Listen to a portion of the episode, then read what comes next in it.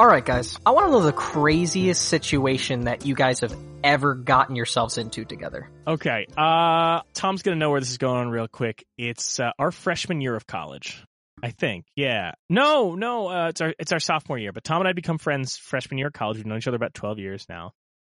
A friend of mine, uh, who I'd known since high school, convinces me, I had never been before, he's like, you've got to go to New York Comic Con. Uh, so I'm like, yeah, you know what? I like comics. I like that stuff. I'll go. I even convince, uh, you know, my, my father to go. And then I'm mentioning to Tom, uh, one day in class, I'm like, I'm going to go to New York Comic Con this year.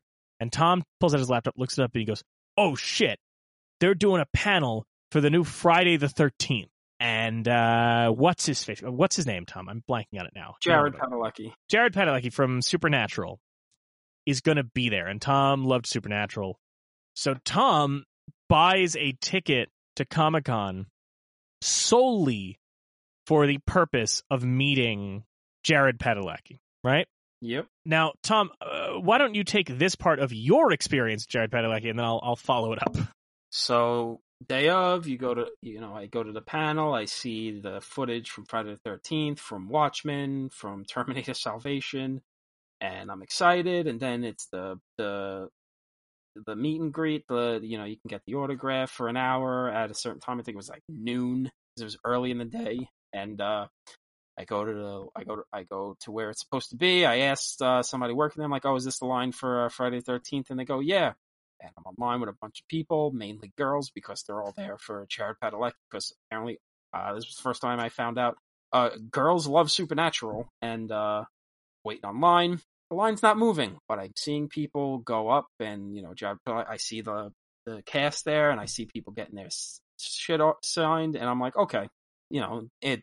There's no delay, whatever, you know, whatever. We're not moving, but then an hour passes, we haven't moved, and I am getting annoyed, and then I see the cast of Friday the thirteenth get up and leave, and I'm like, what the fuck is going on? I find someone walking about who is one of the people that worked at Comic-Con. I go, excuse me, is was this is this the line for the Friday the thirteenth? And they go, no, I don't know what this is for. And you and you see all of the girls around me get really sad and upset. And I go, what the fuck do you mean this wasn't the line? One of you fucking assholes said this was the line, so I waited here for a fucking hour. And they're like, I don't know, I'm sorry. I'm like, fuck you. I start, start screaming at them, and I'm fucking pissed off. And then I just leave. I go home. I take the Long Island Railroad, forty-five minutes back to Long Island. Mike texts me as I'm on the train, twenty minutes. Yeah. He's like, yeah. Where are you? And I'm like, I'm going home. I'm fucking pissed off. I'm going home. Meanwhile, I'm extra thrown by this. Uh, that Tom didn't get to meet him, because I could give a shit about Supernatural uh, or the new Friday the thirteenth. But apparently, while all this was going on, I had stopped into one of the men's rooms at the Jacob Javits Center. And uh, whilst I was at a urinal, a very tall, long-haired gentleman walks, stands next to me. And I happened to notice, because I would not have known otherwise, that his name tag around his neck says Jared Padalecki, guest. And I just looked up at him and uh, went, oh, Jared Padalecki. He goes, yeah. All right. Very quick exchange, and we left. The minute at and Tom's like, I've gone home. This is bullshit. I didn't get to meet him. It's like, oh yeah, I just I just met him. He seems like a nice guy. Just Tom was furious for the next couple days about that, I think. Next week. Yeah, I'm still mad. Nobody's perfect, but sometimes movies are. We're talking nineteen fifty-nine Some Like It Hot here on You're Missing Out with special guest Zainab Akande. Our guest today is a New York City social media editor and former freelance and T V reporter. Zainab Akande joins us to talk about the film Some Like It Hot. Zainab, thank you for joining us. Thank you so much for having me. Uh, you also noted we can just call you Z, but then I'm worried that our listeners might confuse you with a nineteen sixty-nine Best Picture nominated Greek film about political assassinations. So. You know, that constant mix-up. And it's important that we talk about a film about political anxiety and chaos, because just to let our listeners know right off the bat, in case uh, all of us seem on edge, you're hearing this in February, but uh, we are recording this on November fifth, which, uh, as a little historical note, we don't know who's president yet. I mean, have we known for the last four years? But I mean, right now, just so our listeners know, they are still counting states. We have no idea what's going to happen. Uh, we, ironically, by this point, you will have already heard our very nervous Mister Smith Goes to Washington episode about the same topic. So our list, our listeners have been having a lot of fun uh, hindsight, uh, laughing at our expense by now, I assume. But to take our mind off of it, we are here to talk about... Drag. Yeah. One of the most uh, revered comedies in cinema history. One of the only comedies in the inaugural year of the Registry. You know, there were there were a couple, uh, but, you know, one of the only comedies in the first year of the Registry. And also, as a fun little sort of full circle, our first episode was on Billy Wilder's Sunset Boulevard. This is the second Billy Wilder film inducted in the inaugural year. Uh, we are talking about Some Like It Hot. Uh, now, Zainab, why? I, I remember that we I had sent you uh, a couple of a couple of the films, or I will admit, uh, you were sent by proxy because uh, my significant other uh, informed me that you used to write about film, which we had met each other several times, had never come up, and I had absolutely no idea. That sounds is... very much like a thing Bella would do. It was one of those things where I was just like sitting there one day lamenting. I'm like, oh man, I got, you know, I, I, I want to make sure we get, you know, some good guests on there. And, and she turns around and she goes, oh, I, I, I, I think Zainab used to cover film festivals and all. And I went, oh, holy cow. And then immediately it was like, send her this list. Like, it was one of those, you know, true, truly like one of those old screwball comedy things where it's like, if only we had the key. Oh, I've had the key the whole time, Abbott. You just never asked. Uh, you know, that kind of a thing. So we sent you over the list, and immediately you were like, this is this is the one I want to do. I want Some Like It Hot. So out of all the films, what was it about Some Like It Hot that made you made you pick that one? Well, I mean, Marilyn Monroe, she's just such a great figure, almost like mythical and legendary. And I'm just kind of like obsessed with her and like everything she does. So immediately I was like, this is a movie. And I had watched it a very long time ago. Um Probably when I was a kid, and I remembered enjoying it, but obviously when you watch something when you're younger, there's so much you don't get about it, um, you know, and rewatching it as an adult, which I watched it um, a couple of times before this podcast, and I'm like, wow, a lot of the um, naughty jokes went over my head, for one. we, we found that a couple times at the films we've done here, of the stuff that is a lot more uh, raunchy than anybody uh, expects. So let's get a little bit, if it's okay, let's give the listeners a little bit of background on you and your experience with film and, and, and writing about film in particular, you know, what, where, how you, how you come at cinema. Sure. Um, so I guess to start, I studied at the CUNY uh, Graduate School of Journalism, although they renamed it. So I believe it's the Craig Newmark uh, School of Journalism now. And there I actually specialized in arts and culture reporting. Um, I immediately went to grad school after undergrad, kind of knowing that I wanted to be in journalism and knowing that I wanted to do entertainment journalism in particular. So um, that, you know, kind of spearheaded me to realize that, you know, if I want to do that, um, I'm either going to need to go to L A or New York. And um, given that my family's from New York, I was born in New York, I was just like, New York it is. So applied to schools there, got into, um, you know, the graduate program. And, um, yeah, I had, I had such a great experience just, um, sort of, you know, really digging into film and television reporting. And it was, there was kind of more to it than I, you know, kind of realized, you know, starting out. Um, I had a great instructor at the school, um, Janice Simpson, and she, um, especially was great at kind of like teaching about sort of like money and the arts in particular, which was kind of felt like an economics class. And I just was like, I felt like I learned so much. And um, from there, I just had, you know, kind of continued on that route, um, was able to uh, write a while for IndieWire, um, did some writing for like Bustle, and um, did some writing for the M P A A's uh, website. Um, so kind of like a variety of publications. And yeah, that's about it. So you were the you, you were the one at the M P A A. So your your job, I'm assuming, was just to be the person that decides whether you describe it as nudity or brief nudity in the uh, in the ratings. Uh, oh, of little, course, little naturally. box. Oh, na- naturally. It is that that is one of those things that always gets me when they've got like when they have like violence or graphic violence, extremely graphic violence. You do kind of wonder, like, do they have a specific sheet where they're just sitting down and going, "There's only so many heads that are allowed to explode before it becomes I, extremely graphic violence." I, I don't think there's uh, that much of a. Uh, a sheet of hard and fast rules, mainly just because you'll hear stories of like James Wan submitting The Conjuring or Scott Derrickson submitting Sinister, and they'll be like, okay, this is a rated R, and like, we shot it as a P G thirteen. What what can we do to edit it to not be an R? Like, nothing. This little this movie's literally too scary. You're assholes for even making it. It's a rated R. And they're just like, well, fuck. Well, was, I, I was I was just listening to, not to get us too off track, I was just listening to um, Brian De Palma uh, talking with Alec Baldwin on his podcast, and De Palma was talking about, I think it was either Scarface or Carlito's Way, but that they kept sending his cuts to the M P A A. They kept saying, it's too violent, you have to cut this, it's too violent. So he kept making cuts, kept making cuts, and they're like, it's still too violent, it's still too violent. So finally he just goes, well, at this point, I'm not going to cut anymore. I don't care. And they went, and the studio went, well, do you want to just release the cut you have? He goes, no, go back to the original. If I'm going to get, like, a, a hard R on this thing, let's just go all the way with it. Let's just make it as bloody and violent as we can. Probably Scarface. Probably. I mean, but there's plenty of stories of filmmakers saying, yeah, we knew we were going to try to trick the M P A A, so we just filmed violence that we didn't even want in the movie. So they'd be like, oh, cut that and cut that, and not even look at the shit we really wanted to get in. So, you know. We're dealing with scholars here. I'm sorry. I, we don't mean to, I'm not bashing your former employer's name, to be clear. None of us are. It's just a confusing thing. And interestingly enough, as we will get into with this, uh, Billy Wilder ran into a, a number of problems uh, with censorship and attempted censorship with this film. So as we get into talking about Some Like It Hot, I am going to start by reading the registry's statement as to why they chose the film. One of director Billy Wilder's best-loved films, thanks to breakneck pacing, a touch of cynicism, and gender-bending and gender-celebrating jokes galore, Jack Lemmon and Tony Curtis are two musicians who disguise themselves as members of an all-girl orchestra in order to escape from gangster George Raft after the pair of musicians witness a mob hit.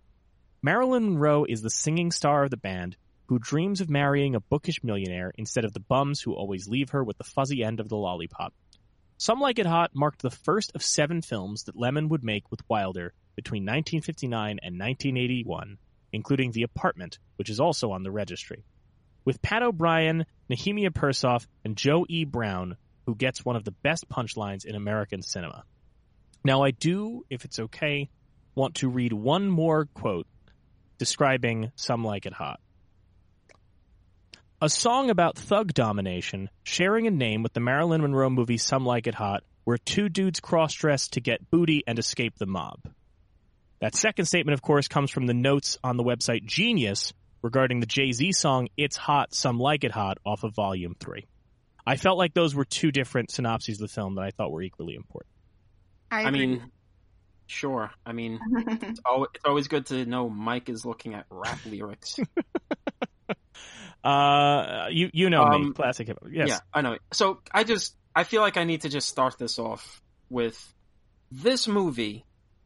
Absolutely should not be good. I yeah I agree, because there is literally no other movie about men dressing as women to, like, trick or get out of something or get, like, like bosom buddies or whatever, or like um, sorority boys or so, like. This is the like the only time it has ever worked, and not only does I, it work, it's one of the best written just movies ever. It's it like this movie is nonsense. I will give you a little bit of pushback on that, only to argue I think Tootsie as well has to go in that category. Tootsie, okay. It took them about forty years for them to get to something that's like. Not a knock against Tootsie, but half as good as Some yeah, Like no, It Hot. I, I agree. I agree there. And even then, it's like this movie kind of knows it's silly because yeah. they blatantly have to have someone else do Tony Curtis's voice. No, I think... Is that... No, I think that's him. That is not him. No, they had to use um another okay. woman's voice and blend it together because he had trouble. Um, oh, so it's partially his voice. High tone. Okay. No, yeah. He literally couldn't get his voice to any sort of register that could even possibly yeah. be like a, a female voice. Because have you heard Tony Curtis speak? Not only have I heard him speak, uh, watching the special features in the Criterion, they have like an interview with him from like nineteen eighty-one where somehow his voice has dropped seventeen more octaves than it already was. Oh, that's what happens when you drink and smoke like a maniac in nineteen forties and fifties Hollywood. It They have some documentary on the Criterion, not to get us too off track at the start, but it just made me laugh, that there was a moment that truly felt like the, the Rick James Chappelle Show sketch, because everybody is talking. Lemmon, Wilder, um, I A L Diamond's widow are all talking about how Tony Curtis apparently hated working with Marilyn Monroe and couldn't stand her. And yeah. every one of them relays this story about how during the dailies, when they were watching the scene where Marilyn and Curtis kiss, uh, somebody made some remark and Tony Curtis stood up and went, "It was like kissing Hitler." And so a bunch of people relay the story, and then they cut to nineteen eighty-one Tony Curtis, and it's just him going, I don't, mean, I don't know I, why. Uh, I mean, it was a joke. Uh, I, I didn't mean it. I had no ill will toward her. I mean, it was just like, what else are you going to say? I thought it was funny to say, uh, like, kissing Hitler. I don't know where people got the idea I didn't like her. I had no problem with her, God rest her soul. And it truly just reminded me of, like, I never stepped on his couch. Um, you know, very bizarre. But no, I agree with you, Tom, to a degree. Like, they, this is certainly, you're right, this shouldn't work, especially because every step of the way, it keeps taking... It, it does the thing that a good screwball comedy does, which it keeps escalating.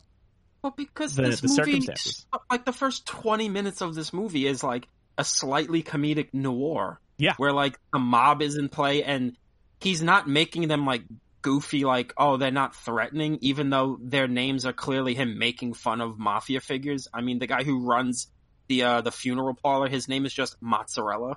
Well, but do you I know mean, why? Do you know why his I, name is Mozzarella too? Why is his name Mozzarella? Because in the gangster films of the thirties and the forties, because that's one of the things that, uh, just so Zainab, so you know too, like one of the things that we kind of love with this show is when you're watching older films, there's certain jokes or certain references that kind of get lost to time. Mm-hmm. And especially we dealt with that with Chaplin, and we dealt with that. With this, uh, as the commentator pointed out, uh, we don't really talk about it anymore, but to, to uh, sell somebody out to the cops was called cheesing on them, which is partly where the whole rat term comes from. It's kind of a chicken and egg thing. But the idea was like if somebody was selling you out, they were cheesing on you. And that was a term that gets used in some of those old Warner gangster films. So by having Toothpick Charlie underneath the Mozzarella's sign, that's also a reference to – it's a joke of the name, but it's also a joke on the absurdity of the thing. But it's so it's like you got this mob story and you got them. It seems like it's just going to be like – a slightly com- like a comedic, but like they might still get killed, crime noir thing. And then twenty minutes is just like, no, we're gonna dress up like women, go down to what Florida, right? Yeah, Florida. Some, yeah, they're gonna go down to Florida and just live as women for a few weeks, and nobody's gonna know, and they're just gonna play music, and you're just like, this is so fucking weird. And then the mob figures come back. I mean, they do the Saint Valentine's Day massacre, yep. Yep. Like literally just mowing people down with machine guns. Then at the end, these mob guys come back and they get fucking massacred. So it's not like a case of like, oh, they're like some Mickey Blue Eye shit where it's just they're all they're like mob in name only. It's like, no, these guys are going to fucking assassinate Jack Lemmon and Tony Curtis if they catch up to them. It's like if Scarface started and then after they kill Rabanga in the, the Cuban camp, they get out and all of a sudden they're in Toontown. But like, but like it does, but like the movie doesn't fall apart. You're just like, yes, this makes sense. It's, it's absolutely okay that Tony Montana is interacting with Wile E. Coyote. Which I would watch for the record. Um, but it's interesting you point that out, Tom, because one thing I noticed watching this again is that, one, I mean, look, we all know Billy Wilder is one of the greatest screenwriters. Uh, I mean, this is just know, the biggest, this is the best trick he ever pulled. Yeah. I, I I think I like movies. There's a handful of movies I like more than this he made, but th- like like I said, this movie shouldn't work. It's absolute nonsense if it was in anyone else's hands, and it's one of the best written things ever. So like, one of the greatest magic tricks this crazy German man ever pulled. And to kind of go off your point, Tom, it's really interesting because I would even go, you know, as much as say as you were saying, it's more than a comedy. It's like a buddy movie. It's like a gangster noir, and it's a musical as well. And then on top of all of that, it's very Shakespearean with the mistaken identities and like the crazy schemes and the double entendre. Like- yeah, that's that's true. We don't ever think of Shakespearean in terms of his comedies. We just think, oh, tragedies and violence and, you know, idiots. Teenagers in love, but yeah, like the dude made comedies. He, he he knew his way around a dick joke or two. Yeah, so I would say that, you know, this movie, in addition to being sort of um, gender bending, it's definitely genre bending.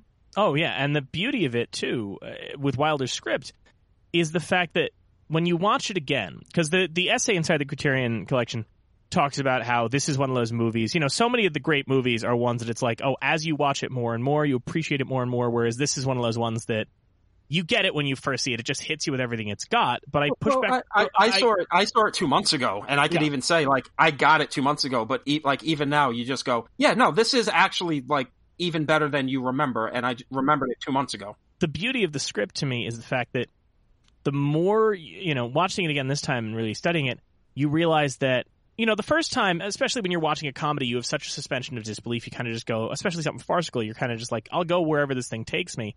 But the more you watch it, the more you watch it, the more you kind of come to realize that every single thing that could have just been written up to, I don't know, go with it, is sort of explained. That he lays the pa- he lays the tracks for, oh, it's a girl band. No, we're not joining a girl band. He explains why Tony Curtis got the idea, why they would witness the massacre. Well, they got to go pick up the car because they've hawked everything and they need to get to this other gig. But even something like that, clearly, if you were just coming up with an idea, as we've all had to come up with scripts sometimes, and the idea of like, wouldn't it be funny if they went on the road and dressed up as women? You try and come up with some, you know, goofy explanation for why they keep the clothes on, because from a logical standpoint, surely they would just take the train down to Florida as women and then take the clothes off and, and haul ass. But because you introduce sugar on the train, and because both of them, but especially Tony Curtis, falls for her, it gives you the reason why when immediately when they get to the hotel, when Jack Lemmon is going, all right, let's just get out of here, Tony Curtis is like, no, no, no, we'll stick around for it, but we'll, we'll play this out.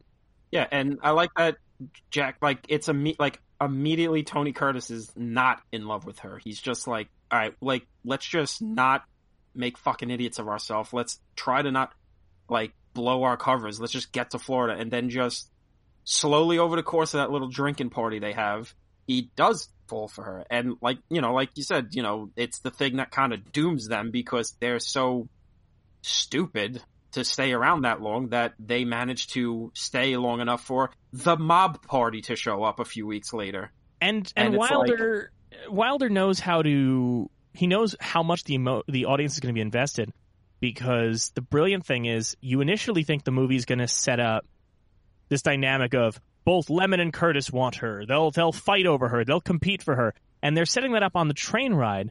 But then when they get to Florida and Lemmon is walking into the hotel and encounters Joe E. Brown, we're so distracted by that and the humor in that, that, oh, there's this man who's now pursuing uh, Daphne, that that takes over. And we, we're no longer invested in the, oh, I wonder if Jack Lemmon can get Marilyn uh storyline. We we're, we're moved past that. He knows exactly how to play a moment and keep you going on a particular path. Like Zainab, you were saying about the genre bending stuff, he knows just how much of the gangster film to give you and just how to get you out of it so that you never feel shocked by the changes. You know, you and, never and feel surprised that it stopped being one thing and became another. And okay. Then we're out of it long enough that when they do come back, we go, oh, fuck, that's right. Yep. These guys, of course they were going to come back. Right, and I don't think, you know, I mean, guess to start, like, I personally hate most comedies. I just, it's just not for me. So the fact that I, you know, find so much joy and think that um, the story was kind of, like, woven so masterfully with all these genres is just, it still, like, kind of boggles my mind. You know, it's funny that, like, Um, Cameron Crowe was like a Billy Wilder acolyte. Oh, yeah. Studied under Billy Wilder. But this, I mean, like watching this movie and studying it, like this is very clearly what Bob Zemeckis and, and Gale were doing in their yep. career. Like they, they literally took every, of just like literally laying down every single piece like it's a domino and then just knocking it over and watching it all fall without realizing you're watching the dominoes fall.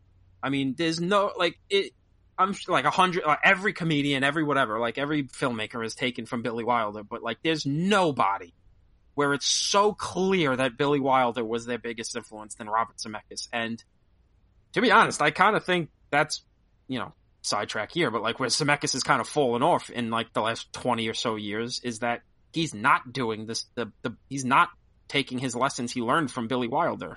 Now, I will say there's one person, one director, who did not take from Some Like It Hot that we know for a fact because, and this is the only thing we're going to say about him, because uh, we don't want to get into trouble, but I remember in around twenty thirteen, P B S did that that uh, Woody Allen documentary, right, where they interviewed yeah. him, talked about his life, mm-hmm. and they ended by asking him questions. And I was invested in this because it was interesting. And they ended by saying, like, well, what's a film that you think is very underrated? And he named something, I don't remember what. And they go, what's a movie you think is overrated? And he goes, oh, Some Like It Hot. I've never found it funny. I don't think it's funny. I don't get it. And it was genuinely, like Tom knows, it was akin to my reaction to when Quentin Tarantino says I've outgrown Godard, where I immediately looked at my television and wanted to go, oh, shut up. Just shut up. What are you What are you talking about? Yeah, I never well, got it. God damn it. You know, it's on, like... Listen, I'm not going to try to cast like, oh, like I know what he's talking about or like I know his motivations in saying it. But it almost kind of feels like Woody tried a lot of silly slapstick farcical movies that just never worked, as well as his more like, much, I mean, like Andy Hall and Manhattan and whatever. Like he's made funny movies, but like he's never like he, he like you watch uh, Bananas and uh, Everything You Need to Know About Sex. But yeah. We're afraid yeah, to ask. Like, that's... like he's making like silly, like, like, because Some Like It Hot could be a silly, silly, stupid movie. Because every movie like this about cross-dressing men who have to cross-dress because of a situation forcing them to is just doing what this movie did. And they do it worse. So like, this movie could be silly, and it's, it's slapstick, it's farcical, there's wordplay. It's like, you could see, like, again, I can't say I know what he's thinking because, uh, is the joke, I'm not a monster, but um it almost feels like kind of like, well, I could never crack that code the way like Mel Brooks was able to come close to like Billy Wilder silly. I think that there's two types of comedy. Uh you know, there is the ones that are the, the much more intellectual highbrow comedy where you can really dissect it and get into it. Uh you know, and and some of those films like a Manhattan or an Annie Hall where you can break these things down and be like, well, actually what this means is this. Whereas Some Like It Hot and most of Billy Wilder's comedies, you can't really break them down. And to do so, like on the commentary on the Criterion disc, which comes from a laser disc they did decades ago, the guy doing the commentary tries at a certain point to get into the, well, what is humor? The art of the punchline is X, Y, Z. And you're kind of just like, you know, how do you, ex- it's tough. How do you explain humor? You know, you can't really... It was something that there's nothing to really dig into with it. It's just, it's, it's, well, there's also good. Just, I mean, for as much as we like it and think it's great, well written, it, it, there, it is like a big buy in. You have to really buy in that nobody could look at Jack Lemmon and Tony Curtis of all people and say, oh yeah, those are women. Yeah. Those well, are women. Yeah. You know what's interesting about that though? And I want to give a little uh, acknowledgement of one thing I noticed this time around is that you're right that there is never any attempt made to pass off Tony Curtis as a woman, right? From the costuming, the wigs, the makeup, never any attempt. The one thing I think is impressive is um, the costumes for this film were done by Orry-Kelly, who's one of the great uh, costume designers in, in cinema. And what's great about what Orry-Kelly does with this, I mean, of course, he did the, the, the thing he's most known for with this film is the Marilyn Monroe outfits, particularly that uh, the dress she wears on the yacht with the essentially see-through top. Yeah. The, uh, you know... The uh, I, one of the people in the documentary calls it the boob dress, so we'll call it the boob dress, uh, which is apparently made of an insanely flammable material. But anyway, I give Orry-Kelly credit for the fact that with Jack Lemmon, the initial outfit we see Lemmon in at the train station looks as absurd as uh, as Curtis's. But as the movie progresses, the outfits and the attire of Daphne start to get more and more suited to Lemmon as a woman and start to become a little more natural looking, so that as Lemmon goes deeper and deeper into the Daphne character, she starts to look more natural as well, and you start to buy into that a little more, which is a great little thing that they're doing along the way, that, you know, that, that at the, he becomes more and more immersed in the character and the look matches that, which I think is very a very clever, subtle thing in this film. Yeah, I mean, Jack Lemmon's definitely, uh, you know, it, it, it is, like, I just love that his character, like, throughout the movie, you just keep seeing how, yeah, he gets into character, but he is also, like, so gullible, he even, like, tricks himself into believing something. Like the scene, like the scene where he's like, oh, I've been engaged, and Tony Curtis is like, what? You, you can't marry him. And he's, like, literally just not even acknowledging that I am Jack Lemmon, a man, engaged to another man, which is, again, not to cast aspersions, but it's nineteen twenty-nine, and he seems like there's laws about this. Yeah. You can't marry him. And he's so, until he has to grab him by the shoulders and shake and be like, keep repeating to yourself, I am a boy, I am a boy, I am a boy. And he's like, oh, yeah, yeah, yeah, I, I am a boy, I am. I, like, he's so, like, he's so easily led astray, and that's like why you can understand how Tony Curtis still has him as a friend, that he's hocking his coat in the winter for on a dog yeah. race, and like he's ruining their lives, and that Jack Lemmon's enough of a fucking kind of a goon to still be friends with him, because he's kind of easily led astray. He's easily just taken by the nose and just being like, this is what the thing is now. No, and to kind of uh, just go back to that point too, that's where you can kind of, um, you could look at the movie um, with a queer lens, right? So, yeah. you know, Daphne ends up having this sort of like comedic, but like, you know, kind of substantial in some ways, um, love affair with um, Osgood, who is, um, you know, pursuing her quite relentlessly. And then you have um, Curtis's character who, toward the end of the movie, like kisses Marilyn Monroe while like kind of partly still in drag, right? And, you know, these kind of like themes, you know, is what got the movie like banned in Kansas because it was like inappropriate, right? It was, yeah, oh, yeah. was it banned, or I think it was labeled adults only? Something like that. It was, there was some kind of... banned. It was like deemed inappropriate for like people in Kansas. Well, because, I mean, the, I mean, just for the scene at the end where Tony Curtis goes up to Marilyn Monroe after she sings and in drag, mm-hmm. people are still assuming he's a woman, and he kisses her. As much as it's not two women kissing, it's still just like, oh yeah, like in, like it's still kind of the characters are under the assumption two women are making out in front of everybody. And and jumping on that time, you know what I love about that? Sweet Sue, who is not much of a character in the in the film, but you know she she's she has a presence. When Curtis as Josephine kisses Sugar, yeah, they cut to Sweet Sue, who is not shocked. Like, they don't give her a shocked face. They don't give her a disgusted face. She immediately just, her eyebrows raise, and she shouts for her assistant, Beanstalk. And yeah. the great thing about her performance in that moment that you come to realize is her response and her attitude and the tone that she shouts for Beanstalk is not a tone of, uh, oh my God, what are we going to do? It's a tone of, it happened again.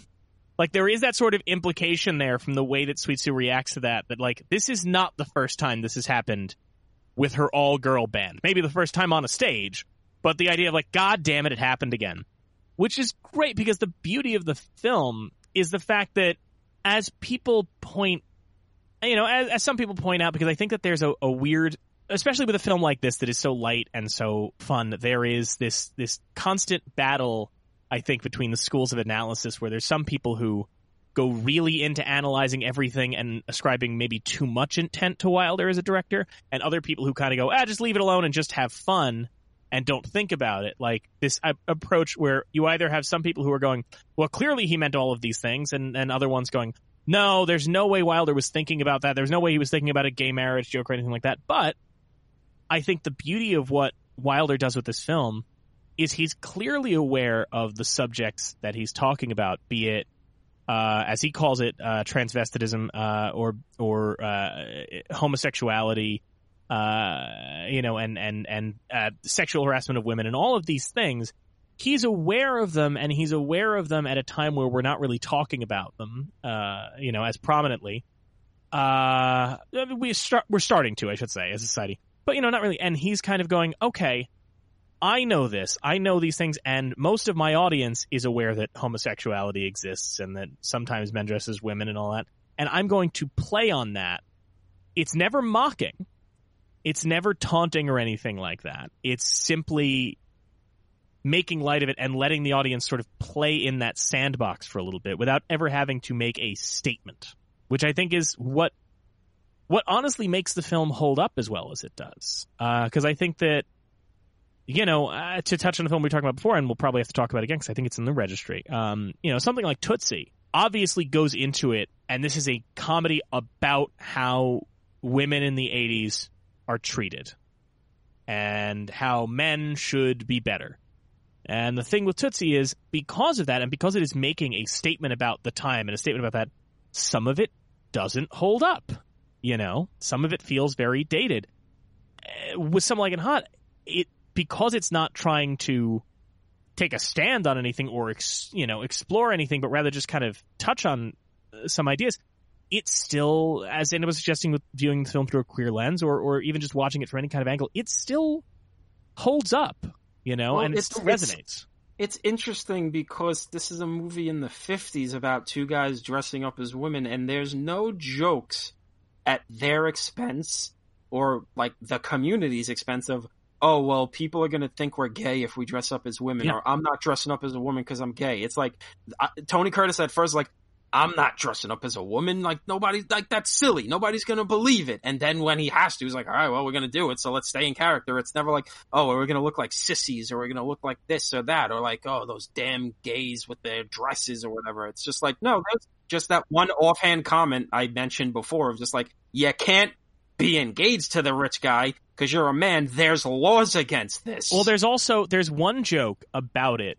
but the joke works because the joke is at Lemmon's expense, which is when they're all packing their bags really quick uh, after the mobsters up in Florida, and he goes and he goes, well, if we get killed and they put me on the uh, on the table in the morgue and undress me, I'll die of shame, which is that's the closest thing you get in this movie to like shame about this. But also, even then, the joke is on the absurdity of Lemmon's thought process. Well, because it's also a joke about, again, him being so stupidly in character that he's acting like, oh, well, I'm a woman now, and the doctor's going to see I'm not a woman, and I'm going to be ashamed, which is just like, dude, relax about it. Like, you're on the run from the mob. The, these these actual stone-faced maniacs with machine guns are coming to get you. A, a, a mob boss who can only speak through the, like, radio in his chest. Yes, oh, is, so good. It's just like, yeah, kill these goddamn guys. They keep showing up when we murder many people at a time.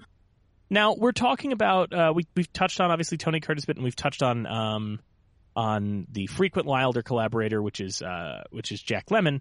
But, Zainab, you mentioned that the thing that initially drew you to this was, was obviously the presence of the third lead in this film, the, the top-billed uh, star, which is Marilyn Monroe. What What is your attitude on Marilyn Monroe in terms of, like, are you a fan of her film work? Are you a fan of the icon that is Marilyn Monroe? What what draws you to her? I would say it's a combination of it all. And, you know, it's really interesting because in this film, her character in particular, you know, is kind of like this great combination of, you know, super sexy, but also kind of sad and kind of innocent at the same time. And, you know, it pretty much tracks with like her, um, you know, how she's known, was known in Hollywood is kind of like this, like, vixen, this vamp, like virgin sort of like um character. And I think, you know, she really brings that to the table in this movie, and it's really fascinating to kind of watch her um throughout, because, you know, when she's introduced, um one of the scenes I just remember so clearly is when she's um in the train, and then um I believe Curtis's character um walks in on her. They they both do initially. Oh, they both do. Gotcha. Because it's because again, talking about airtight Wilder scripting, you need a reason for them to both run into her in the bathroom. So what happens? Uh, Curtis grabs him and and grabs Lemon, and it fucks up one of his fake breasts. So they have to go in the bathroom to fix it up. Right, right. So they go in there, and then they see her drinking from her flask, which, you know, she just takes from the little holder on her thigh. And I'm just like, whoa, like that, you know, really sends a message um, to kind of start and kind of have her, you know, as you was said earlier, like, is she going to be just a love interest that these two um, guys fight over? But then you kind of get to know her story, and you, you can't help but kind of feel bad for her. She's just kind of like, you know, down on herself. She's like, I'm not very smart. I keep dating um these guys, these like saxophone guys who like are no good, and I'm always getting like the fuzzy end of the lollipop. And you're kind of like, oh wow, you really want her to meet someone nice, um, and you know, kind of, you know, end the movie in a happy way, which she like does. That said, it's also interesting that um her character, you know, had issues rather with the drinking, and is kind of like sad and troubled in this way, because it really matches how Marilyn, you know, was in real life. And you know what I found incredible about, you know, her filming this movie was that she was dealing with a lot. She was like pregnant. Mm-hmm. As we know, there were a lot of issues with shooting the movie. Like, she would come late. It took her, you know, forever to do takes and retakes because she wanted to be like a perfectionist. There were just so many, um, you know, behind the scene troubles, yet you would never get a sense of that from the movie at all. And in fact, you, you mentioned her being pregnant. The the only time where you can notice that she's pregnant in the film is during the first musical number, during Running Wild, when she's playing the ukulele. Then you notice, especially because at one point she turns to her side at, before it cuts. The other thing that's interesting is any of the promotional photos you see from this film, like any of the promo stills, any of the poster shots or anything that are photographed, are not Marilyn Monroe. If you look up any pictures of, uh, like, you know, they do the promotional shoots, the publicity shoots, and there's all these shots of Marilyn and Tony and, and Jack, and all of those, they actually used one of the other women in the Sweet Sue band as a body double. And they had her in the outfit because she had the same build as Marilyn, and they just, like, later added Marilyn's face on top. So she, Marilyn Monroe is not actually in any of the publicity shoots that you see from that. Which, to to go on this a little bit, uh, you'll notice that in the publicity photos for this film, uh, which are photographed in color, Curtis and Lemmon are in suits. Because Wilder felt that even though color was very common at this point in nineteen fifty-nine, it was the way to go, he shot Some Like It Hot in black and white because he felt if you saw Curtis and Lemmon in color with the makeup and the wigs and all that, it would break your suspension of disbelief. You would just, you wouldn't buy it. So it's the Frankenstein thing. It's the Frankenstein thing. But on top of that, if you're curious, and, and especially using it as a fan of this film, uh, if you can track it down, I highly recommend a movie uh, just for the, uh, curiosity called Pepe. Mm-hmm. There's a film called Pepe. Uh, are you familiar at all? Uh, pro- I mean, this is going real deep, but uh, there was this movie, the movie that won Best Picture in the fifties called Around the World in eighty days. Yes, I'm very familiar. Yeah. And the second lead, the lead of it is David Niven, and the second lead is a Mexican comedian called Cantinflas. Mm-hmm. Um, so Around the World in eighty days is a huge hit. They decide they want to make a vehicle for Cantinflas here in America. So they make this other film called Pepe, where Cantinflas' character Pepe comes to Hollywood. The film is generally forgotten, but the one thing that I think is interesting about it is it was shot on a studio lot at the same time as a bunch of other films, including Some Like It Hot. And at one point, Cantinflas encounters Jack Lemmon in his Some Like It Hot costume. And this film is shot in vibrant Technicolor. So uh, when you're only used to seeing Lemmon in the Daphne outfit in Some Like It Hot, which of course I grew up with this film and, and seeing it in black and white, you do actually get to see what this would have looked like had they shot it in color. And Wilder made the absolute right call because you were so immediately thrown off. You were so immediately looking at this and going, that's Jack Lemmon in an outfit, just because uh, the color throws it all off. So if you haven't uh, seen that, check, try and hunt that down. To see him in the full costume and color is quite a, a strange experience. Will do, will do. To go back to the Marilyn of it and what Zainab was saying about how she, you know, the character, she like, I think it's, I think what helps work in it, what makes this movie work, you know, the character helps this movie is that, um, is that she is self-aware of her flaws and her issues. And It it manages to simultaneously make you go, okay, yeah, I mean, she's kind of the dumb blonde, and she's going to be like, she's easily gullible enough to believe these two idiots are women. But it's also like, okay, but she is self-aware enough to know she has problems, which is in and of itself, maybe she's not as dumb as we think. So it adds a more dynamic quality to her character, which, you know, like I said, a lot of things try to do the Some Like It Hot of here's guys dressed as ladies and oh no, a woman falls for them and then she's oh no. It's like, well, I don't know. It's it's that balance that Billy Wilder knows that she if she's just dumb and she doesn't get it and she doesn't understand that she's dumb, it adds it just adds a bit of a sour taste in your mouth that these two guys are, Tony Curtis in particular, are like trying to trick her. And I don't know, you know, I think it adds a little bit of that. I, I agree because, you know, that's what to talk about uh, Wild Billy Wilder's other collaboration with uh, with Marilyn. I think that's what sinks the seven year itch. That's why we remember Some Like It Hot as a classic comedy. We remember the seven year itch for a single shot of Marilyn Monroe on uh, on a subway grate with her dress blown up, because the seven year itch is just her playing a one dimensional dumb blonde. That came out before this, right? Yes. There's a joke they make. He makes fun of it in this. Do, what's what's the joke in this one? Because I might have missed that one. When she's walking to the train, a oh, gust yes, of yes. wind blows out yes. and almost blows oh, her dress yeah, up. Yeah, yeah, yeah, yeah, yeah. Yeah, because it's and and that's Lemmon's got the line of like, she moves so well. It's like Jell-O on springs. Uh, there's so many, by the way, uh, in jokes in this in this movie that uh, you know, again, we're not going to pick up on.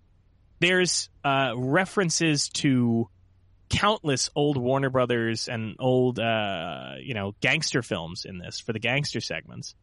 Um, for example, uh, and I'm just going to cover a couple of them really that I think are fun. Uh, remember when they're all sitting down uh, at dinner for the uh, Lovers of Italian Opera or what have you? Uh-huh. And one of his, uh, one of Spatz's henchmen makes some comment, and Spatz picks up a grapefruit, and he pulls his arm back, and his, you know, other henchman grabs him and goes, "Hey, boss, calm down." So for anybody who doesn't know, especially people listening, that's a joke about the famous scene in The Public Enemy, the James Cagney gangster film, where famously Cagney is talking to his his his moll, and he gets so mad at her that he picks up a half a grapefruit and smacks it into her face, which was an iconic scene for the time. So that's riffing on that. But the other joke I like a lot more in this, because I think it's just so much fun. So when Spatz is walking out, uh, remember they uh, they're they're patting them all down, the the mobsters, and they find the yeah. the gun inside the golf bag and all that, right?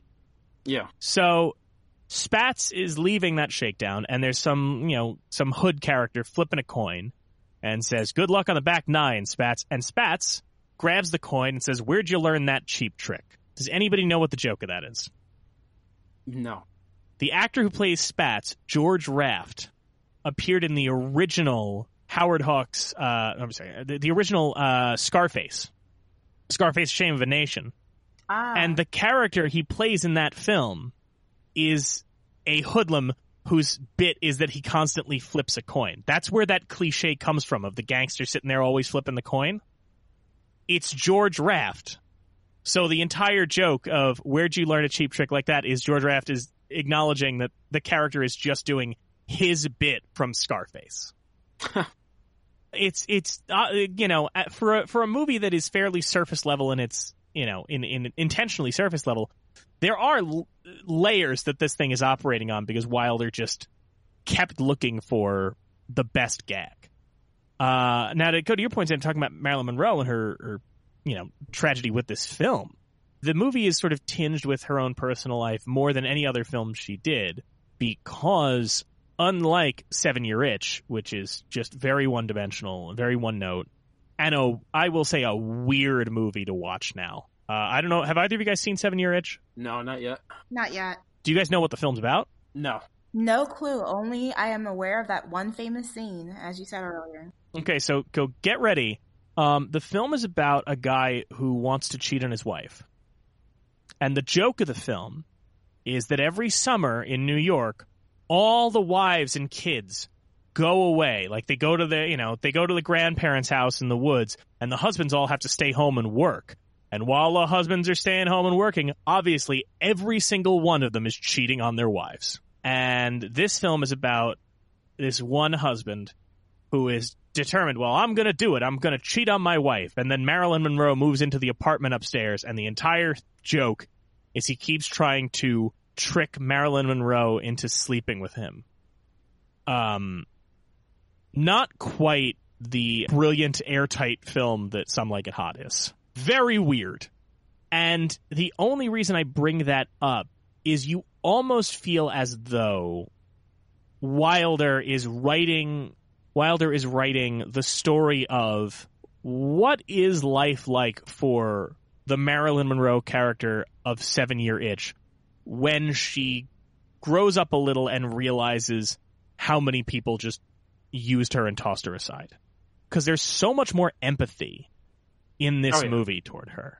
Mm-hmm. You know, and especially like having her say, "I'm not a great singer, but this isn't a great band," is because Marilyn Monroe herself thought she was not a very good singer. Um, she thought she was not a good actress, but she wanted to get better.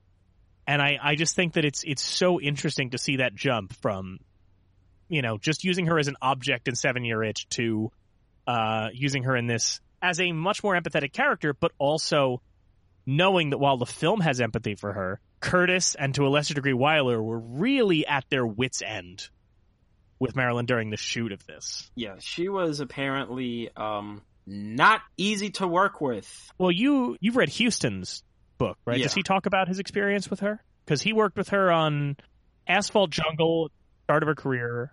Yeah, he basically discovered her on Asphalt Jungle. It's like a minor role, but like, you know, yeah. it's Marilyn Monroe, so she stands out. And he said, she was great. I thought she was this great actress and blah, blah, blah. Then I saw her career take off, and then I decided I'm going to make a movie with her again. We're going to do The Misfits, Clark Gable, Marilyn Monroe. It's going to be great. And then he's like, the just the decrease in her just mental stability and her, you know, sobriety and all this stuff. He was just like, it was such a sad state of affairs and, you know, all. I mean...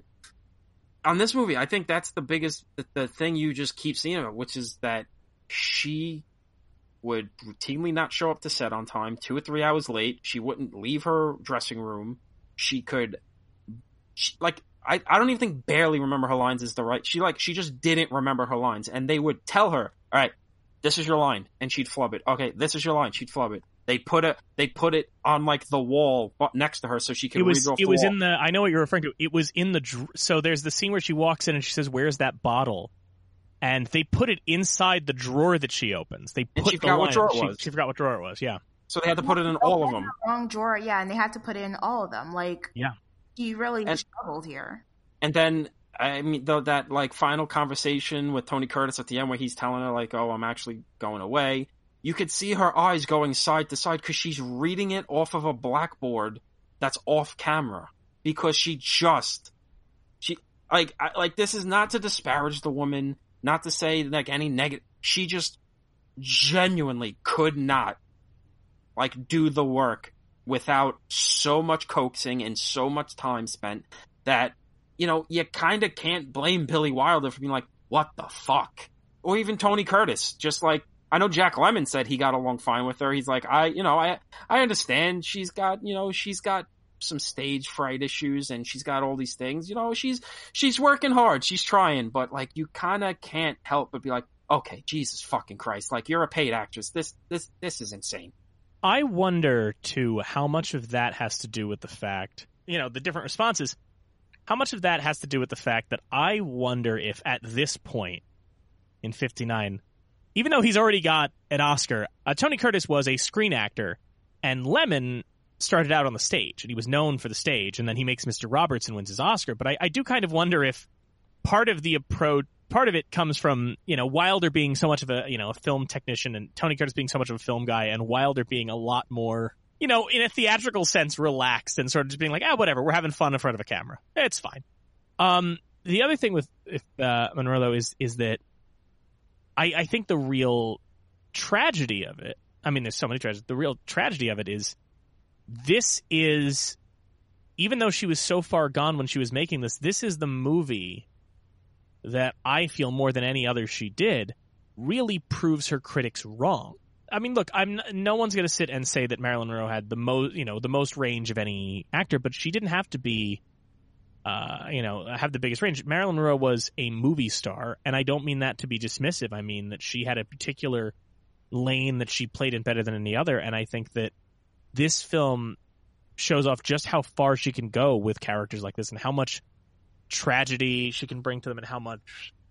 Uh, how much depth she can bring to a character well, like this. I mean, this is a movie that is so like Swiss clock precise, where everything has to be so right. And even if it took her forever to get it right, she did get it right. Yeah. So like it, it, it works. So if like you work in this movie, you're like you're not horrible. Like you could you can do the job. And like if you hit these beats, then you're iconic, essentially. Like you, nobody's going to come away from this movie and be like, "Ah, this person they they they they could only do this one thing." No, this, this script you need to bring your A game because, like I said, this fucking tightrope is just so precarious and so swinging wildly from thing to thing and beat to beat and tone to tone that you're like, if you're not if you're not good, you're not going to be able to su- survive this fucking movie.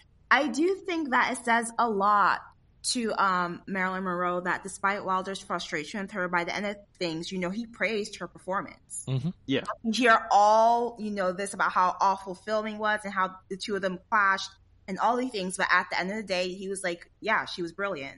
And the other thing is what she should get even more credit for is people write off playing the the dumb blonde that she often had to play. People write that off, but especially for a Billy Wilder film, and especially for this film, you need to have such a mastery of comedic timing, yeah. because there are so many jokes that have to be done so quick. Like, uh, there's a quick joke that I kind of love, which is her saying, well, I came from a musical family. You know, my mother was a piano teacher. My father, he's he conducts.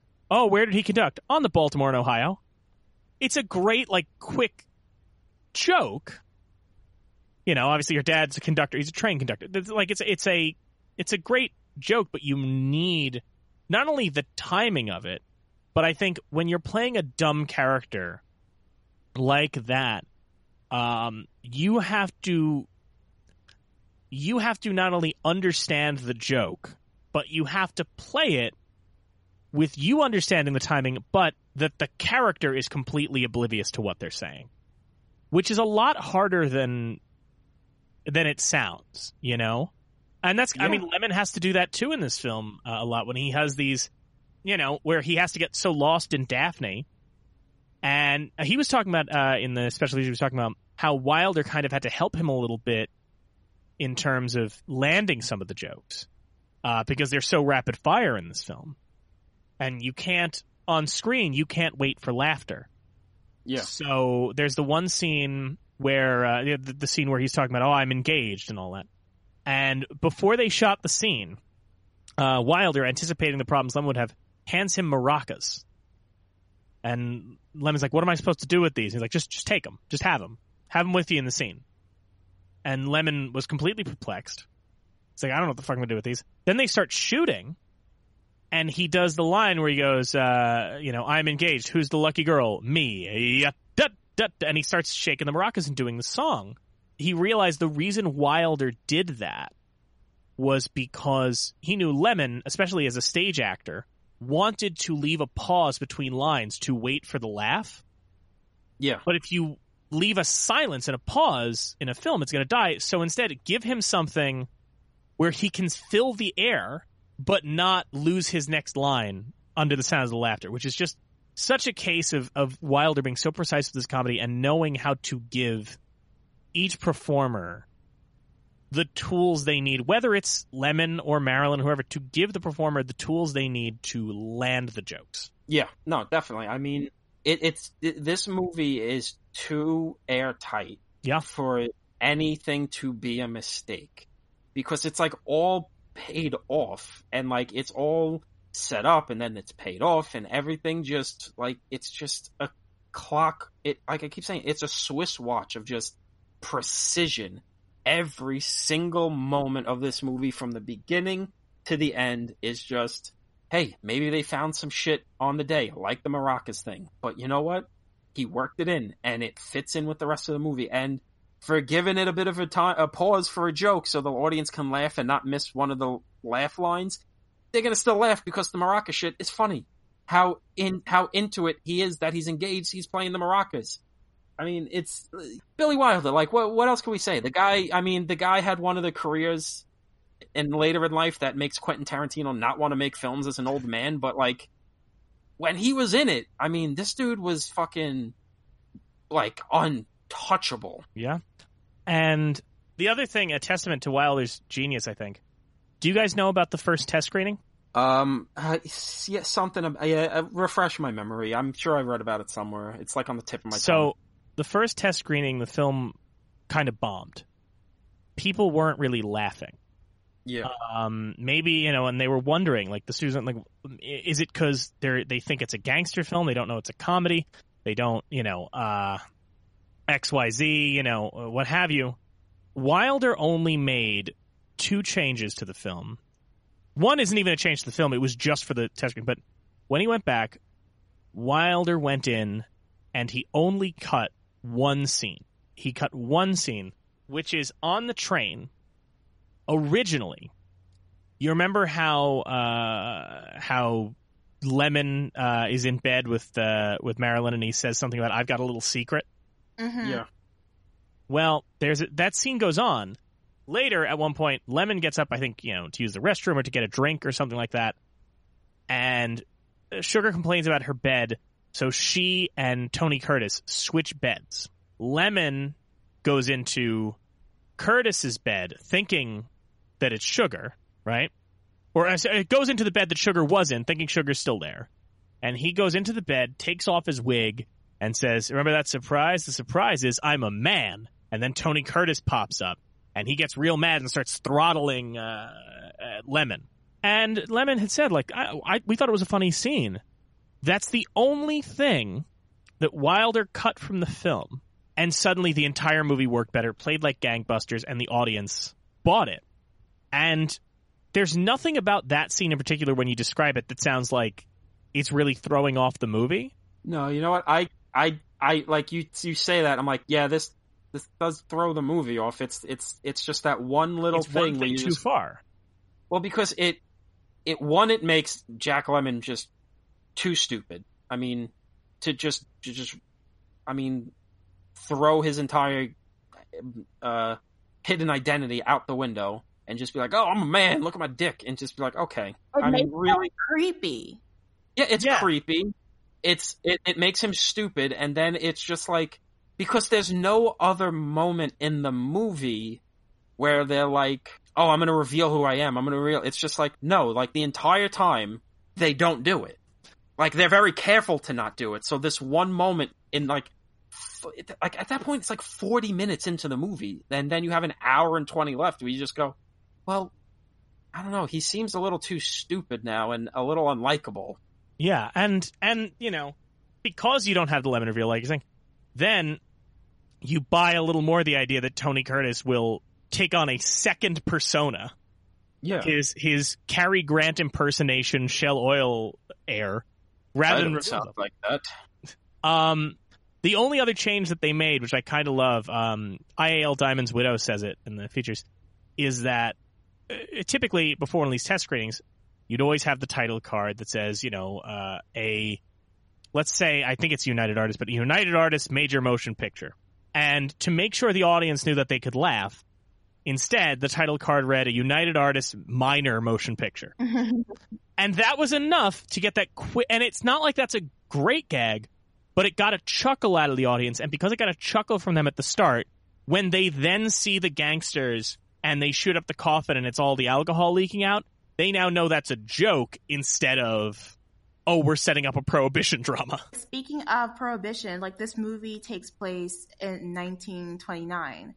And something that's just really small, but I find so interesting, is that the outfits don't quite match the decade, especially when you're looking at Marilyn Monroe's character. Yeah. Even the flappers kind of wore like the loose dresses, but every outfit she wears, like, you know, really hugs her curves. So I think that's just an interesting sort of um, tidbit, given, you know, how airtight the rest of the movie is, how the costuming has um, a little um, fun, I guess, in that sense. Well, it's interesting. It's funny you mentioned that. Uh, the Criterion disc that they put out for Some Like It Hot, uh, I keep going back to it because I just, I, I, I'm not going to lie, uh, when, when you picked this up, I, I bought the Criterion just for this episode, and I'm so glad I did. Uh, um, they do a, there's a documentary on there specifically about Orry-Kelly, the costume designer, and uh, the woman who hosts it, um, Deborah Noodleman.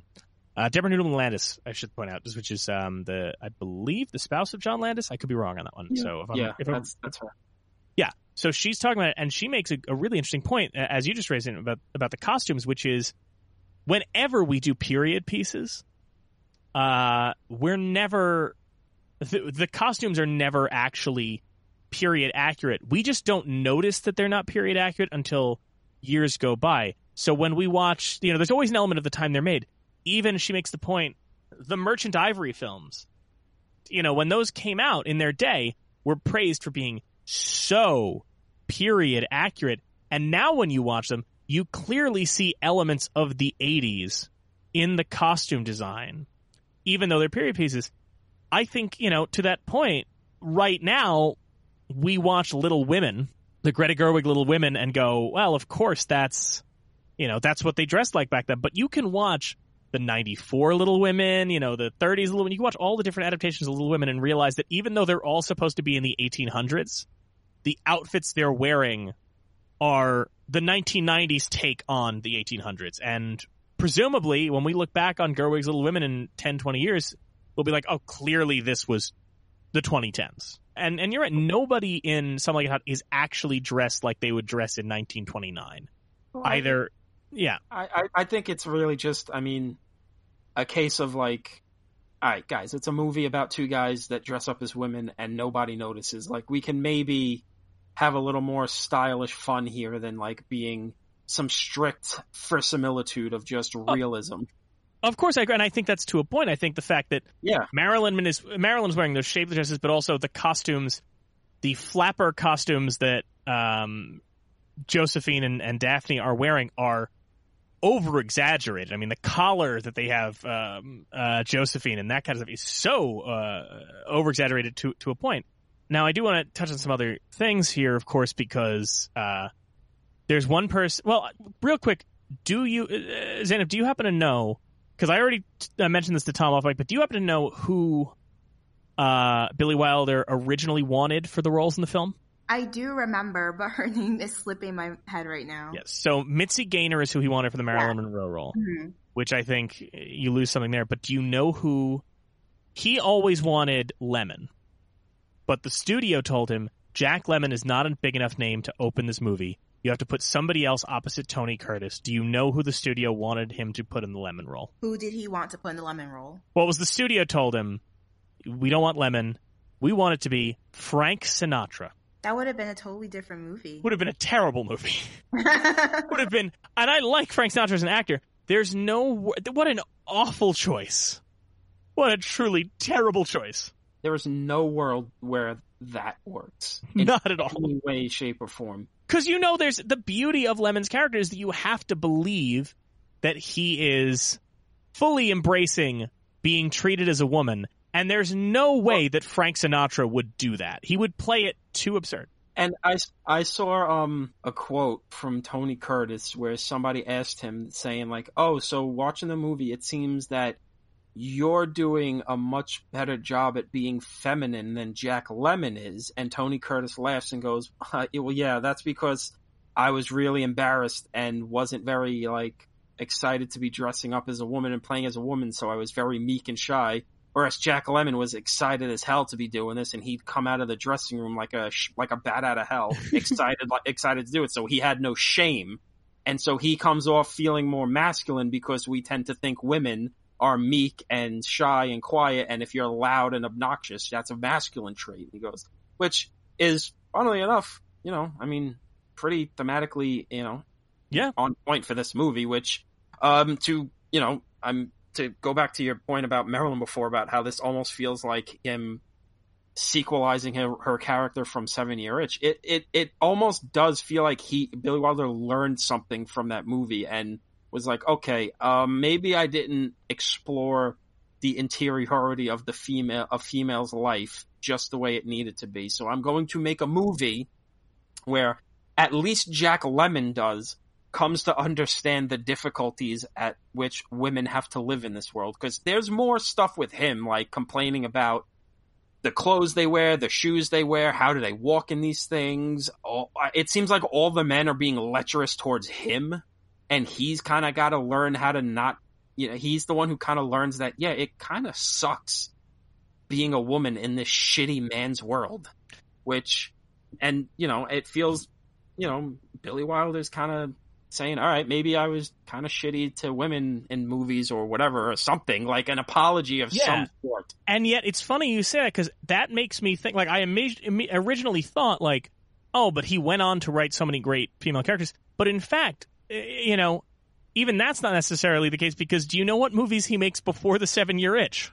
Double Indemnity, Sunset Boulevard, and Sabrina, and Ace in the Hole. Well, Ace in the Hole, there's no, there's like no women. I mean, there's a woman, and then I like Sunset Boulevard. Okay, fine. He he makes a woman. That's crazy. That's the point of the movie. Fine, but like, yeah, there's the he he wasn't writing the most in uh, rich interiors, interior lives of women. Before they were very much manly movies, man's men movies. I mean, I don't know. He's, he he wasn't John Huston, but he was definitely uh he definitely had a a lens that he decided to purposefully shed for this movie. Yeah, I mean, you do have. I, I will say, in fact, he does have some. He does still give some good lines to the one female character in Uh, Ace in the Hole, but I, I agree with you overall. Well, he can't not give good lines to anybody. That's just what he does. He just he sneezes and here's a good line. Can we single out the other performance that I think needs to be addressed? Joe E. Brown. I mean, unbelievable. Just right out of the gate, he's he's he's fucking killing it. He's he's like a cartoon character. He like he looks like like a Looney. He was drawn in a Looney Tune. Right down to his facial expressions, he was just giving so much. It was just so like delightful to see him on screen every time. And it's funny because he he was a big star at a you know in the thirties and forties. His he was appearing in. Above the, you know, above the title, uh, starring in a number of comedies in, in, you know, in the past. Uh, so he's coming into this thing. We don't really get that, but he's coming into this thing as a, you know, for the audience at the time going, oh, look at him. I remember him. Yeah. I mean, this performance is so great because if it's like ten percent less funny and charming, you realize, oh, this guy's just a fucking creep. Yeah. Like, he's just a weird little man who's kind of a creep. Just, like, nonstop not letting this, to his mind, woman say no. He's go- He literally takes... He doesn't take no for an answer the yeah. entire movie. Liter- I mean, the movie literally ends with him comedically not taking no for an answer. And it's, you know, and I think it's it's the way he delivers... The, the fact that he has these little inhales so before joyful. Each... These little inhales before each line where it's always just... But mother wouldn't approve. But this, he's so joyful. He's like a li- he's like a little kid. He's just a little kid having all the fun in the world. So he's so, like you. There's not a mean bone in this weird little man's body. So it's less creepy and less problematic because oh, he's he's he's just a big nice idiot man. He's just a big child. I'm so curious. What I have not seen any of the movies uh, where Joe E. Brown is the lead. I wanted to seek them out before this recording. Um, but then uh, the past three days have been a nightmare uh, of uncertainty and chaos, so I didn't get a chance. I do have a movie. This is going to be fun. I'm going to pull this back in. Uh, Kyle, get the bell ready. I do own another movie that Joe E. Brown is in, though. Oh, fuck's sake. The nineteen twenty-nine Warner Brothers film called On With the Show, where Joe E. Brown uh, plays one of the actors in the show opposite, that's right, Arthur Lake. I brought it back. I brought Jesus him in Christ. Again. I, for clarification, he, Arthur Lake is a, a very forgotten comedy star from the twenties and thir- uh, thirties and forties who I've become obsessed with, despite truly no one uh, recalling him. But Joey Brown is is fantastic. Uh, should we should we talk about the ending? I mean, yeah, let's go. God, absolutely. Let's talk about the end because the ending is just it. it, it one, I, I believe the American Film Institute wrote one of the best lines in film. And apparently what I love is that Wilder didn't originally like the ending. Right, he didn't. It was actually a placeholder until, you know, he found something else that he felt um, was better, but never found it. So the line stuck, and now it's, like, infamous. Yeah, it's it's so great because what what's great about the ending of this film, that you have them running off together, you do that sort of... I, I guess the beauty of it is, you know, you, you mentioned Shakespeare before, uh, Zainab, and, and it's true that Shakespeare's comedies always kind of end with that, to invoke a title, all's well that ends well kind of vibe, you know, where everybody, you know, everybody winds up falling in love, right? Right. Uh, everybody, you know, uh, you know, you, you, every one of them could essentially end with Puck coming out and saying, if we shadows have offended and all that.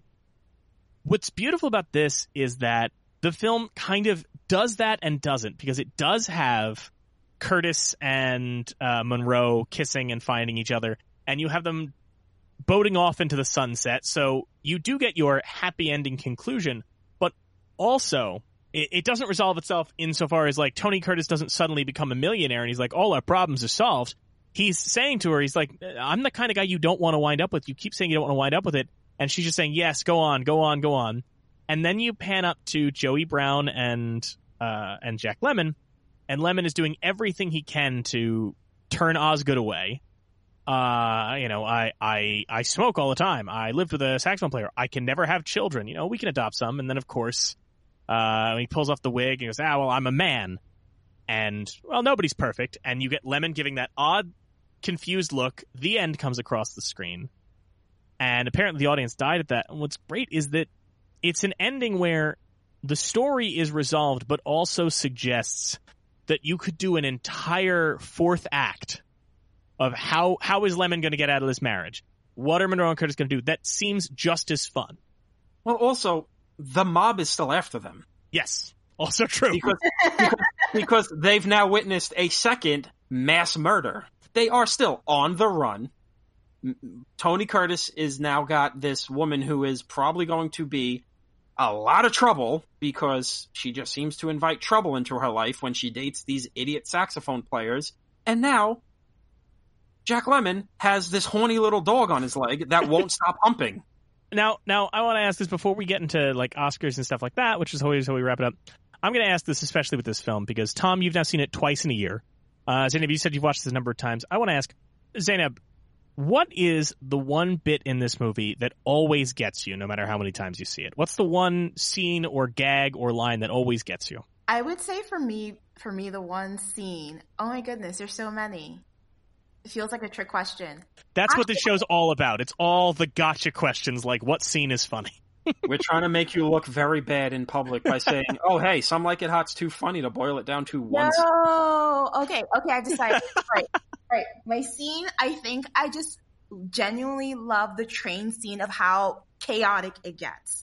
When they're all squeezing into the cart and they're all drinking, they're all talking. It's kind of like also really um, fun scene because it's kind of like, um, you know, Jack Lemmon and Tony Curtis's characters like being kind of embraced into like the womanhood of, you know, the sisterhood of the traveling pants sort of um scene. So I think that's the one for me.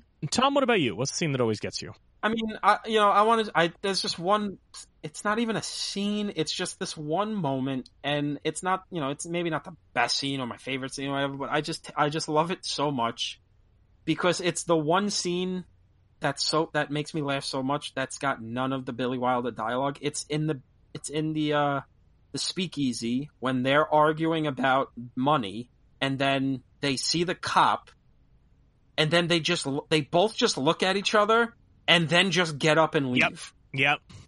That's and it. That's I'm, I'm just like, that's, that's, I mean, it's perfect. And ju- it just makes me so laugh that they're just like, all right, fuck this. Let's get out of here. I feel like, I, I feel like to me, I mean, like I, I, I saw this movie for the first time when I was uh, young. I think it was maybe like ten or eleven. Did and... your dad make fun of you saying you haven't seen this? that's my that's my that is my Joker origin story is is uh for Zainab to to know uh my whole reason I became obsessed with movies I, I brings up a lot is that uh you know my parents watched a lot of classics, but there was I think it was like eight years old and I made a reference to the Animaniacs made a reference to Citizen Kane, so I brought it up to my dad and I went, oh, what's Citizen Kane? And he just went, you haven't seen Citizen Kane? And I always go back to like I was eight. You would know if I had. I can't operate the V C R. But so I, I always say that's kind of my origin story for like why I got so upset at the movies. I just never wanted to feel that again where somebody goes, you've never seen blank. So, but I watched Some Like It Hot when I was young and I immediately my takeaway from this movie was Lemmon. I loved Jack Lemmon. I, I wanted to watch everything Jack Lemmon did. I thought he was so funny. I thought he was so good. And when I was doing uh, middle school and high school theater, I always tried to do Jack Lemmon's delivery. So for some reason, it's the thing that always gets me is it's I, I shouldn't have said something. It is this one and it's terrible on an audio medium to say it this way, but this one particular face that Jack Lemmon makes, which is he does it a couple times. Uh, the way he purses his lips and squints his eyes. He does it during the tango with Joe E. Brown when he's really getting into it. But there's also the moment uh, Sweet Sue is telling them, well, I don't want any men on the train. He's doing, oh, man, I wouldn't be caught dead with men. They're all hairy beasts uh, with, with eight hands. And they only want one thing from a girl. And he just does the same pout. And it breaks me every time. I don't know what it is about his weird elastic face, but it, it's so good. I lo- just what the first time we see them in the dresses and they're walking down the train, it's so funny that Tony Curtis's character is taking it so much more seriously and he's like doing the walk and he's got like the face where he's, oh, this is how a woman's supposed to look and walk. And Jack Lemmon's just like stumbling around like a big idiot goon.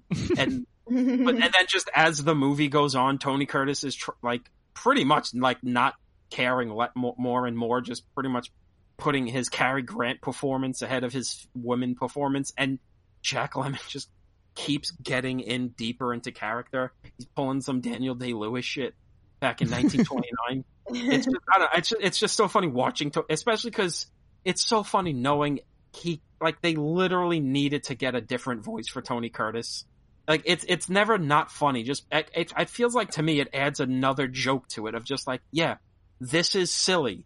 This is another person's voice. Yeah. Don't overthink this shit.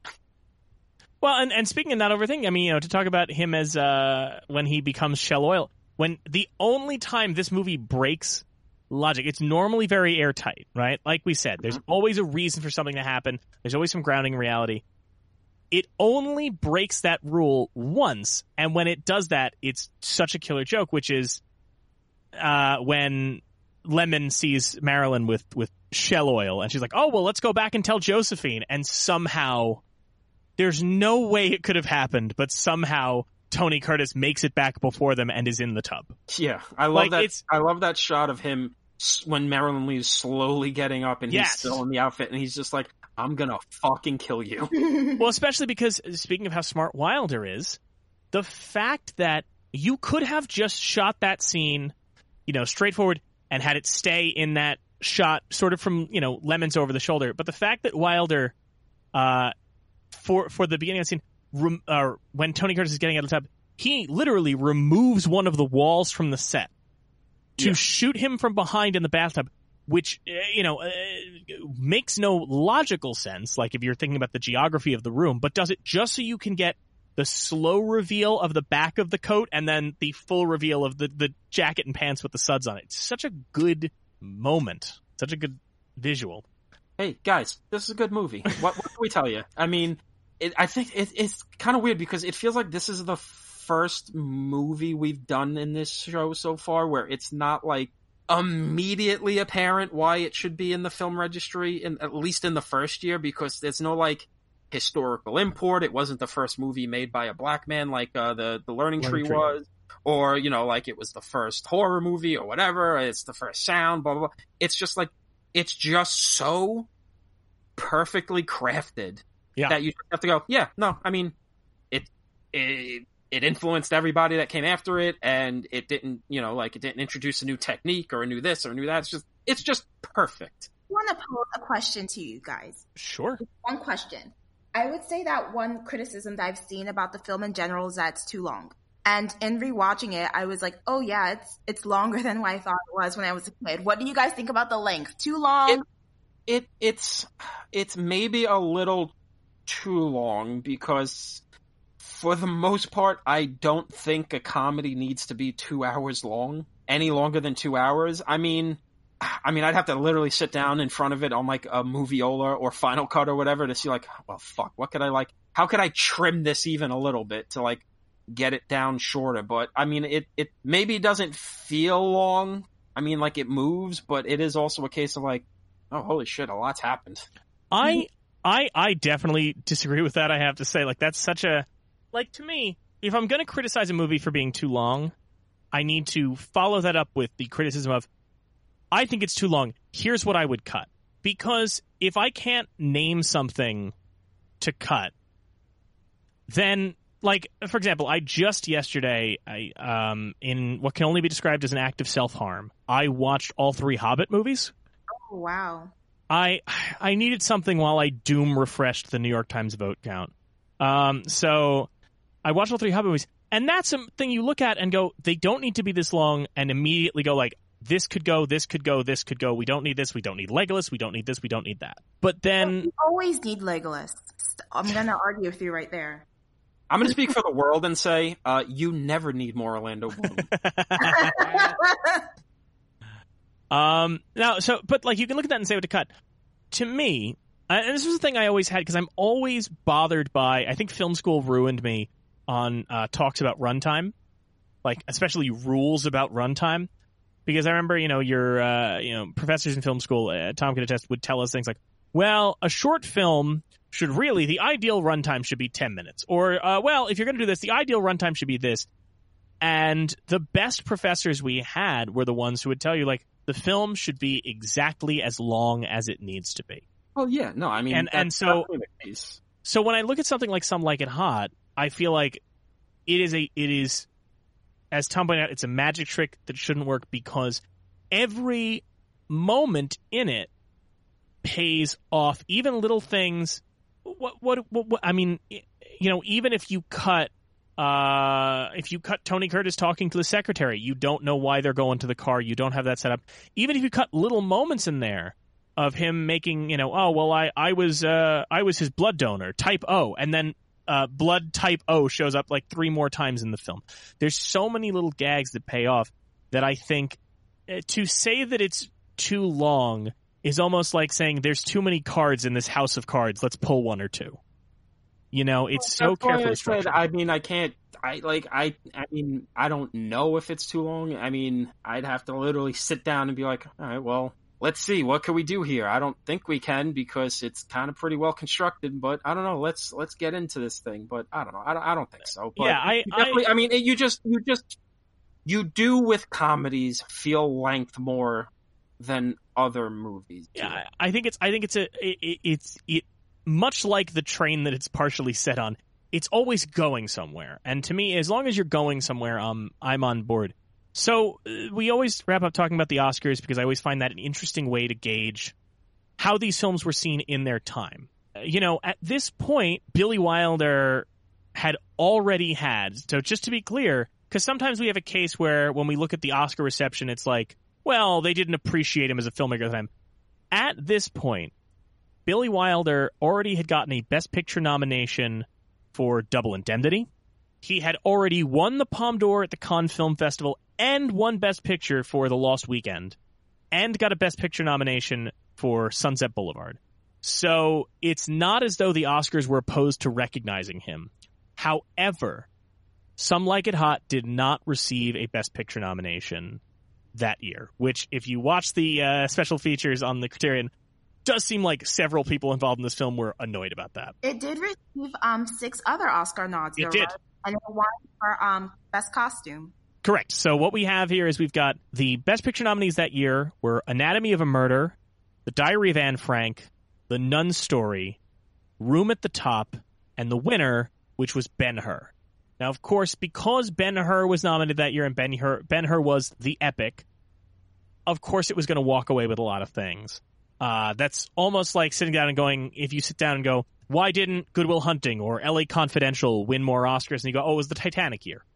But you are right. It was nominated for a number of other things. Uh, Billy Wilder did get nominated for Best Director, uh, but lost to Ben-Hur. Jack Lemmon uh, was nominated for Best Actor, but lost to Charlton Heston for, again, Ben-Hur. Uh, was nominated for Best Screenplay based on material from another source because Some Like It Hot is based on a nineteen thirty-five French film called Fanfare of Love. Uh, but it lost that category to Room at the Top. Was nominated for Best Art Direction Black and White, which it lost to The Diary of Anne Frank. Best Cinematography Black and White, which it lost to The Diary of Anne Frank. And Best Costume Design Black and White, which, as you noted, it won. I always try and watch these films before we record so I can get a sense for myself of, well, out of these nominees, would I, would I have nominated it? And I just want to take a moment to say uh, Anatomy of a Murder is great. And Anatomy of Murder rules. To talk about movies that deal with sexuality at the time, you know, Some Like It Hot is dealing with cross-dressing and homosexuality. And then you watch Anatomy of a Murder and realize that that same year people are going to the theater and watching a movie that is explicitly discussing sexual assault. For, I mean, I don't. Have you ever seen Anatomy of a Murder, Zainab? I haven't. It's, I mean, it's a remarkable film. It's, I highly recommend J- uh, Jimmy Stewart courtroom drama, but really surprising the things that they get away with saying uh, in fifty-nine. But so then you have Room at the Top, which is a starring drama. I really like Ben-Hur. The Diary of Anne Frank is a, an interesting film, uh, particularly because, uh, as I noted to Tom, when I was, before I watched it, I saw the notes like, oh, Diary of Anne Frank was nominated for this many things, and it got a Best Supporting Actor nomination for Ed Wynn. Which I don't know if you're familiar with Ed Wynn. You've probably seen him in Mary Poppins, things like that. He's the old character actor who always had the silly voice and talked like this. So I was very concerned as to what he was doing in that movie, because holy cow. Uh, like I said to Tom, it was hearing him in that is almost like when you watch the uh, Sidney Poitier, A Raisin in the Sun, and the voice of Piglet is the one who throws them out of the neighborhood. Yeah, that is the mental picture I'm like stirring in my mind. It's really, because he, he has the same voice, so you're just sitting there. As, I mean, he looks like Piglet. Yeah. So you're really just like, you keep thinking he's going to follow up. And it's like, we just don't uh, want any of your kind around here, Pooh. Like, it's very weird. But I will just say, in any year, Some Like It Hot should be a Best Picture nominee. But particularly in a year where The Nun Story, one of the most interminable Best Picture nominees I've ever watched, is nominated. Some Like It Hot absolutely deserved uh, more recognition than it got. Uh, but this was a big year. I mean, you know, it's also that same year, fifty-nine, The four hundred Blows and Wild Strawberries both get original screenplay nominations. So it is a year where you start to see things changing. A lot of people have cited this film and the way that it brings up these taboo topics as one of the movies that finally killed the Hays Code. And I think that oh, yeah. nineteen fifty-nine in general, Anatomy of a Murder helps kill the Hays Code. This, you're looking at the introduction of four hundred Blows and Wild Strawberries, and even Ben-Hur. Um, Ben-Hur is riddled with homosexual subtext that they just kept away from Charlton Heston. Mm-hmm.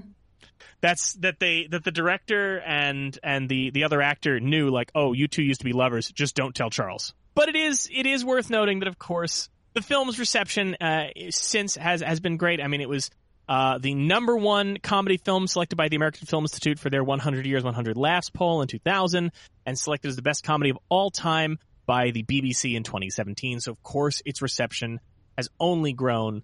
Um, you can, you would be hard-pressed to find anybody besides Woody Allen who doesn't find this film funny. Its, its legacy has, has only grown over the years.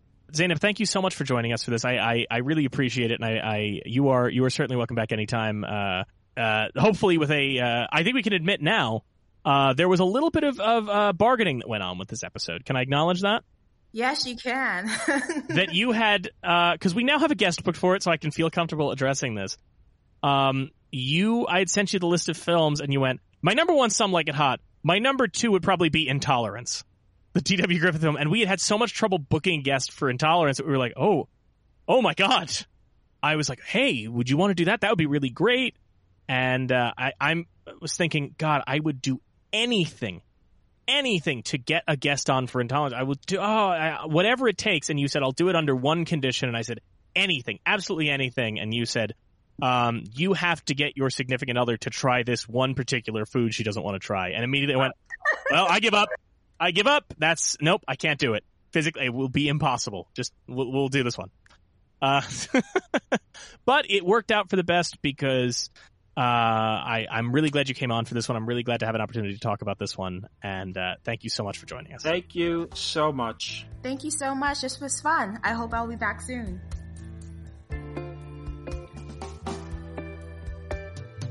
To wrap up like we usually do, what films would you guys include in the registry? A reminder that it must be an American film and be at least ten years old. So for me, you know, sometimes I have to do a lot of explaining uh, for mine, and there's usually some tangential connection. But for this, I think it's it's really obvious, uh, not just because of Sharing a Star, but I truly love this movie uh, to death, and I think it doesn't get enough respect. Of course, Some Like It Hot is the most revered uh, Marilyn Monroe film, but to me, the quintessential Marilyn Monroe movie that really gets to the heart of what people admire about her, both as a performer and as an icon. Sure, you have the one shot in Seven Year Itch, but nobody really talks about Seven Year Itch. To me, it came out about six years before Some Like It Hot. It's the nineteen fifty-three Howard Hawks musical Gentlemen Prefer Blondes. Uh, I adore Gentlemen Prefer Blondes. Marilyn is exceptional in it, but you also have great performances by Charles Coburn and particularly Jane Russell. Jane Russell is amazing in this film. They are both so good. The movie is very funny. It's so much fun. The music is great in this film. Uh, it's just an absolute delight. You know, the there's this great number with Jane Russell uh, dancing in a in a gym with all these muscular men uh, flexing, which is Uh, probably way more homoerotic than anything else could be in nineteen fifty-three. um, it's it's brilliant. It's great. Hoagy Carmichael did some of the music. Uh, Jack Cole's choreography is great. And of course, the thing that Gentlemen Prefer Blondes is best known for is also the thing that Marilyn Monroe is probably best known for, which is Diamonds Are a Girl's Best Friend. Uh, and that incredible sequence of her in the pink dress with the diamonds.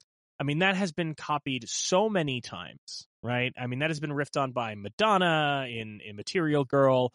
That's been riffed on by Beyonce and Ariana Grande. And uh, James Franco wore the dress on the Oscars. Uh, Nicole Kidman does it in, in Moulin Rouge. It's an iconic scene. And, and just for that scene alone, it, it should be in the registry, the same way that the actual Singing in the Rain sequence, Singing in the Rain, is iconic.